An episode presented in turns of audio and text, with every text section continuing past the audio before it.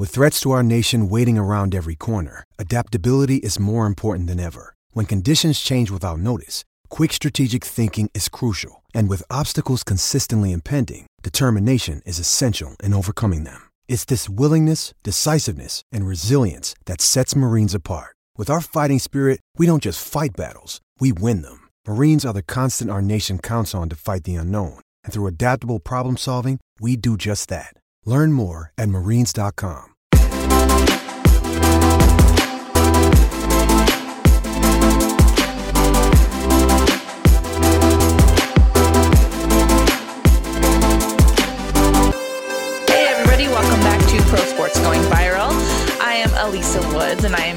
Jamie. Hey Jamie.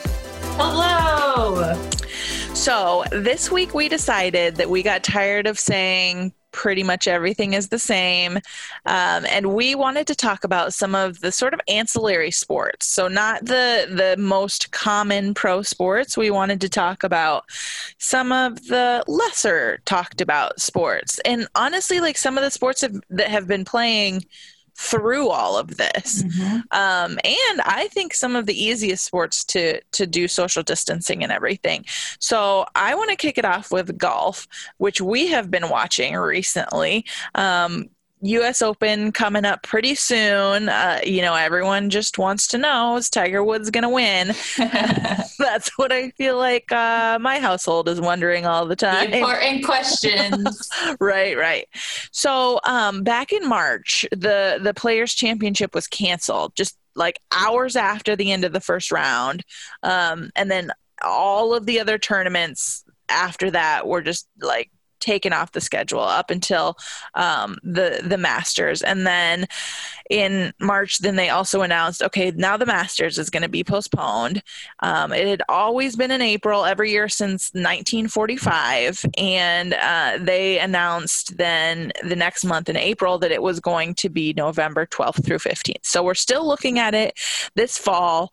Uh, no spectators in attendance. There haven't been any spectators in attendance in in the ones that they had. So then on June 11th, they returned for the first time since uh, since they closed down in March, and they started with in Fort Worth, Texas, at the Charles Charles Schwab Challenge. So some of the issues that they were most concerned about, honestly, was after a couple months off, they were concerned that the golfers wouldn't be in shape to walk the 18 holes. And at first, I kind of laughed, but then it's like, okay, you have the potential to walk 18 holes four days in a row in Texas in yeah. like really, really hot month. When you put it that way, I feel bad about laughing. Like at first you're like, okay, like you're going, you're hitting the ball, you're walking, like I'm not in good shape, but I'm walking several miles a day. But yeah, when you put it that way, especially in Texas, and it's not like you can be like, oh, we'll just play in the morning. Like that's not how it goes. I Yep. guess. Yep, pretty much. So when they decided to get everybody back, there was this pre-travel screen. So they sent an at-home test and they got it through the mail, which I'm kind of like why is there not an at-home test for everyone? Right. So they they get this test kit in the mail and it's like a saliva-based collection test and then they would do a zoom call with a healthcare professional to make sure like they were doing it right and answer any questions um, properly packaging it up and and shipping and everything like that. And the actual collection process took just like five minutes and then they got the results within 24 to 48 hours so um, I feel like that should be an option for everyone um, instead of going to these testing st- sites. But maybe these are crazy expensive, or I don't know. Yeah. I don't know why everyone doesn't have. There's no telling at this point. There's really such a laundry list of reasons you could point to. That, Right. So then, uh, once they traveled, since you know there was an opportunity for exposure while they were traveling, then they once they got to the host city for the tournament, that they would have to um, get tested again. And if there was an initial positive test res- result at first, it was like send you home. But then mm-hmm. once they kind of started talking about it and realizing that there could be these false positives, then they said, okay, if there is a negative, then and the person is asymptomatic, not having any symptoms, then if they have two negative tests afterwards, at least 24 hours apart, then they can return to competition. So, um, kind of mitigated the the possibility of these false positives, made it a little more um, a little more less all or nothing. Yeah, yeah, yeah. Got rid of kind of that um the possibility that somebody would kind of be screwed over.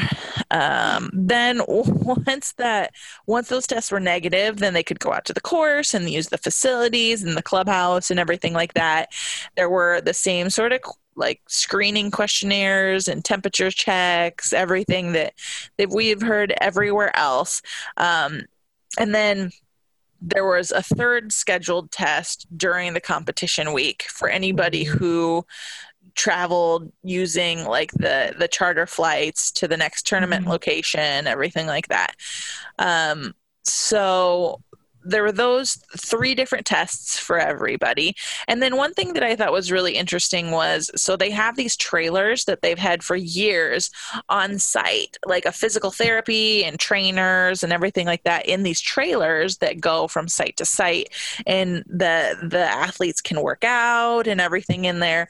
And so they started to look at those trailers and look at some options there using social distancing, showing them how to do the stretches as opposed to kind of touching them and showing, you know, them by touch how to use them.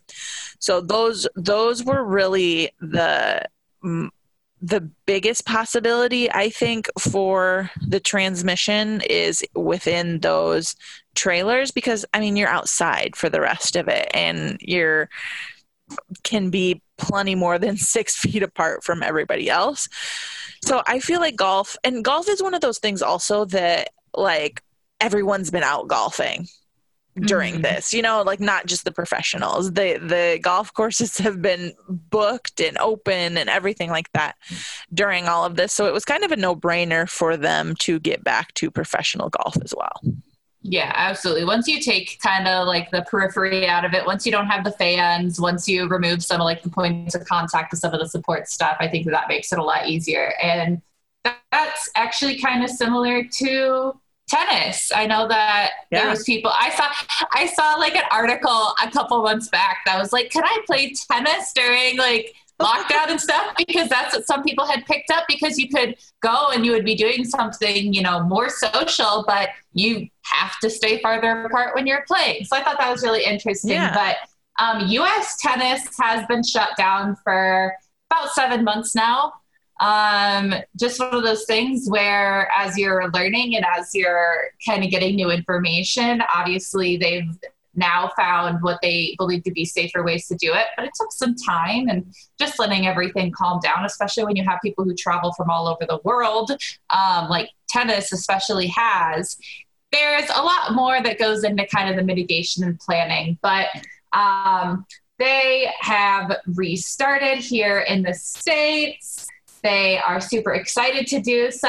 And so they have adopted all sorts of super strict testing behavioral protocols. Um, this article from USA Today said that their like run of testing was about the length of a runway at LaGuardia. Like they had just person after person. They had basically every test you can think of, just kind of doing their best to mitigate everything. Um, and with all that, um, they actually only had one uh, positive test for this upcoming tournament. So um, unfortunately, it was a pretty good one. So it was Benoit Paire, who was the 17 seed at the Open. So um, definitely a little bit of a bummer to have someone come in there, but they caught it right away. So um, he was the second positive in over 7,000 tests that they have administered since the 15th of August.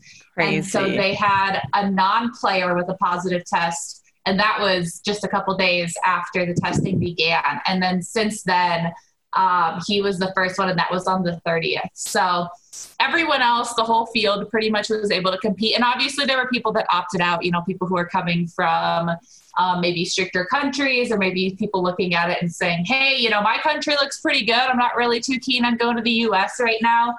Obviously, that's um, a pretty valid concern, as we talked about. You know, weeks ago with some of the baseball and stuff like that. But uh, they were able to uh, replace him in his match. Um, so that actually ended up not being the end of the world, obviously, especially since he didn't go in there. And then they had a really, really crazy thing happen where they issued an unsportsmanlike conduct fine to a guy who wasn't playing that day because they had they saw him violating protocol with his group and so they issued him a fine because they're essentially in like a bubble for yeah. um, the us open and one of the rules is that um, if you don't have a racket in your hand you are going to be wearing a mask and social distancing and so um,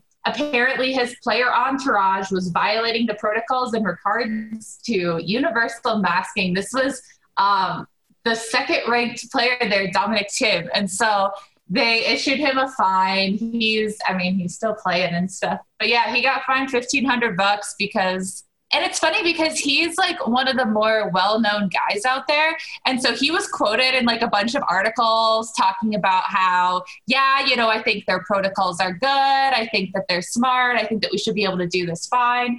And then all of a sudden they have him going out there and getting fined. And it's just, it's interesting because it's one of those things where it's like, yep, no one's above the rules. Yep. And it's just, yeah, like it's difficult because there's just so many people there. There's so many things going on. It's after such a long hiatus, they really can't risk anything. And so, yeah, it's it's really interesting that uh, something so quote unquote minor would end up being you know, difficult to follow. But when you haven't been in that kind of environment, I suppose maybe it takes a little bit of an adjustment. But that's where tennis is at. They've just started the open. And so I'm sure that we'll see more going on in the next, you know, week or so. But they're there. No fans, unfortunately. I was telling you, um, I like to watch tennis, but I don't exactly understand all the time. And so it's very confusing when there's not fans there because I rely on the fans to tell me what's happening and what's good and what's not good. So now I just really pay attention to the reaction of the athletes and maybe I'll actually learn a little, little something. That's hilarious. Well, the Kentucky Derby is coming up this weekend, and this is kind of what made me think about that because I love horse racing. I worked in horse racing in Chicago and in New Orleans right out of college. And so I was around horse racing for like the first two years of my professional career and really came to love the sport of horse racing. So the Derby is this weekend. Uh, typically, it's the first leg of the Triple Crown and it's the first Saturday in May, but they rescheduled it um, back March, April, when all of this was happening, and they realized, you know, we're not going to be able to do this. So they rescheduled it for this weekend, September 5th. Um, a lot of the tracks honestly stayed open um, and stayed racing. I I kept being very surprised that I would see it. And honestly, not a lot of people knew that it was going on because it's not on the traditional ESPN. It's not on, you know, mm-hmm. ABC unless it's the, the Derby. Like, unless it's the Triple Crown, you're not going to find it on any station really, unless it's like TVG or one of the racing channels. So, um, it, it, a lot of the people, if they weren't already super interested in racing didn't even realize that they were still racing. But really, the money in racing comes in the wagering, and with the increase in like just being able to pop onto your phone and you know use one of those racing apps to to bet on a horse race it makes it really easy and so they didn't really need to have the spectators. They didn't really need to have people in the OTB, the off track betting facilities, anything like that for them to make money. So, kind of, kind of you know, capitalized on no other sports betting mm-hmm. happening for a good chunk of time. Um, it, I think that they probably could have done a little better at capitalizing on that. I think that. Um, I think that if there was more of a like universal governing body for the for horse racing, I think they could do a little better at marketing the sport mm-hmm. in general. But horse racing. If you if you want to get on that, let me know. I have some ideas. I have a Just a little ideas. nebulous. Like there's, yep. there's so many different like aspects of it from what I understand. Like yes. there's just when you don't have the central one person or one group that's saying, all right, we're doing this, then everyone can go do their own thing and it can be completely conflicting. And it's hard to like negotiate, especially for television and stuff like that when it's not coming from just one central person. Yeah. Yeah. And I mean the N the NBA has the NBA. Horse racing has I mean, they have like Churchill Downs, they have the Triple Crown, yeah. but the the Churchill Downs is a collection of races in one location, and the Triple mm-hmm. Crown is obviously just three locations, and there's there's just hundreds of different locations with horse racing. So, anyways, the the Pimlico also decided to reschedule the Preakness, which is one of the other uh, legs of the Triple Crown, but the Bel- Belmont Stakes did um, happen. It was held on June 20th. Uh, they did trim it down since it instead of since it was the first leg, they trimmed it down from one and a half to one and an eighth miles. So that was one of the changes this year, just as a result of of all the changes for that. Uh, both the Belmont and the Churchill Downs spring spring meets they had in May and June without spectators. Um, they first said that they were going to allow spectators at the Derby, but then they decided that they weren't going to since there was a huge increase in cases in Kentucky, and they kind of saw the writing on the wall that no one kind else was fair. having his. Yeah. So uh, another thing is usually at the Kentucky Derby they have a 14 stall um, starting gate, and this year mm-hmm. they're going to use a 20 stall starting gate. Um, we'll cut mm. down on some of the congestion at the start of the race. It, it was a pretty old starting gate, so try and really that's that's the only time that that the racers are that the jockeys are in close quarter that have to be in close quarters without wind and everything you know while they're running is in the starting gate. So trying to spread them out a little bit um, at the start of the race but that also kind of pushes i think just as a betting note that pushes the the favorite Tiz the Law who won the belmont belmont that pushes them they're in the 17th position.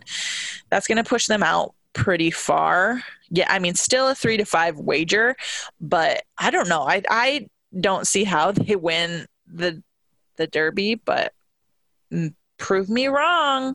Prove, prove, me wrong, Tiz the Law. I just think that the writing on the wall is that you're not going to win the triple. It's the crown. things that people don't think about, or if you're not following it, you're just like, oh, okay, I'll just throw a bet on there, and you don't know that there's those like seemingly minor differences that in the end end up making like pretty right right if he was in like the five position i would say okay easy win but that's far yeah. out that's a far out he has to make up all he has to run further than all but one of the mm-hmm. horses mm-hmm. basically so um uh, another couple things so typically there are some horses from Dubai that um, qualify, but they didn't they didn't run the qualifying races in Dubai. So all of the horses are going to be North American horses. Mm-hmm. Just a random um, fact that nobody except for um, horse racing people really care about. I will say, if you've never watched like any races in Dubai, once they get up and going again, try and find them. Um, I mean, look on YouTube or anything like that. They do it up right. Like Dubai has some serious horse racing, but that that's really all that's that's going on in the horse racing world. I'm interested to see. I'm just interested to see the Kentucky Derby without like the big Kentucky Derby hats and all. Right. You know, like, all the, the event, the spectacle of it. Yeah, yeah, all the celebrities that are there, and like, you know, I'm just nobody's in the paddock. It's just the horses and just the trainers and the jockeys and everything like that and and to see also i'm curious if if you guys do watch this weekend i'm curious to see what they do um, they kind of in the winner's circle kind of gather everybody around to take a picture all of the owners um, and everything gather around to take a picture with the winner. So i'm curious who rushes down there if it's just the trainer that rushes down there or right. if the owners are going to have the opportunity. Who so, makes the cut there? Yeah yeah. So that's that's horse racing in 2020 jeez. Well uh, nascar is heading into their end of the season, heading to the championships here. And um, they have had fairly strict regulations as far as um, people who test positive. So if a driver has tested positive, they cannot return to racing until they have two negative test results, a minimum of 24 hours apart, and are cleared by a personal physician. So that in itself is very standard from what we've seen in most of the leagues. Um, the atypical part is that NASCAR isn't conducting any of its own testing. So, what that means is you have to go of your own accord and get tested.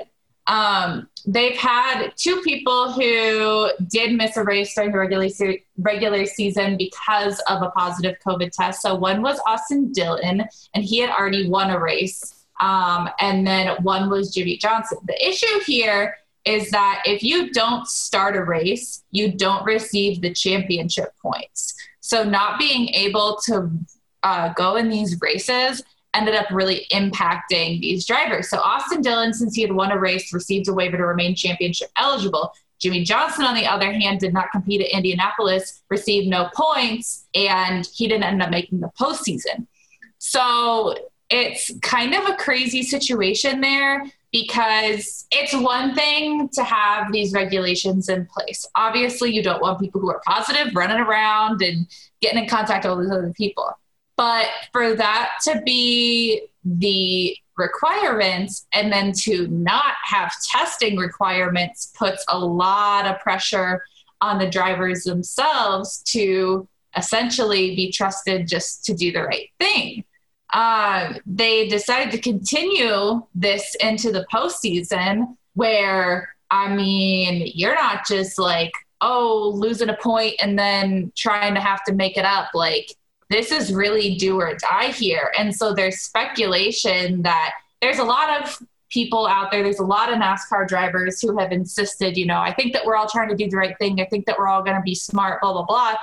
But I mean, the question is there that if someone does think that maybe they were exposed and especially if there's someone who's asymptomatic because like Jimmie Johnson never showed any symptoms. He went to go get tested because his wife um, either tested positive or was in contact with someone who tested positive. I think it was his wife tested positive. So he went to be responsible, go get tested, and he tested positive. Well, he never even showed symptoms.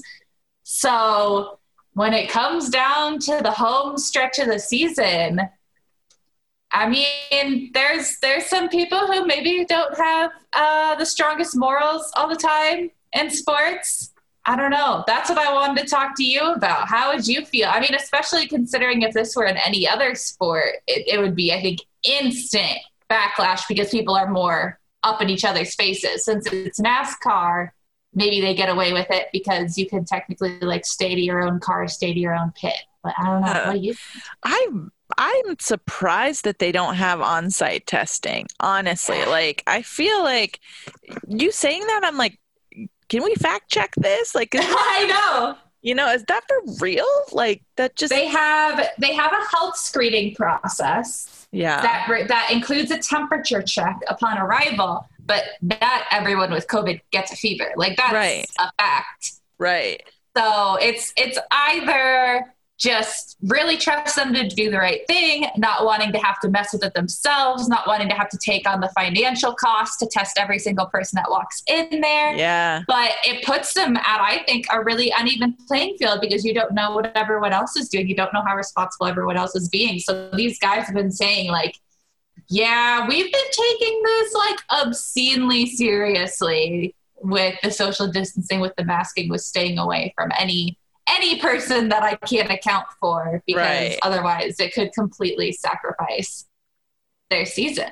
That's wild. And they like NASCAR was one of the first to come back. Like racing Mhm. came back um really early and so that just like surprises me that I don't know. You you you shocked me with that information. I mean, especially, I think that one of my biggest things is when they say that only two guys in the entire season missed a race due to testing positive.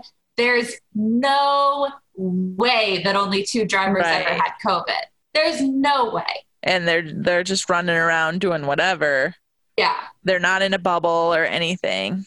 Right. Right. Yeah. So it's like those two guys, like Dillon thankfully got the waiver, but Johnson's just like they were uh, some some reporters were talking to him, asking him about what he thought of like still needing to start the race to get your points and stuff like that. And he said something like, Yeah, well, they're gonna have to worry about it more than I will because he didn't qualify for the postseason because of that.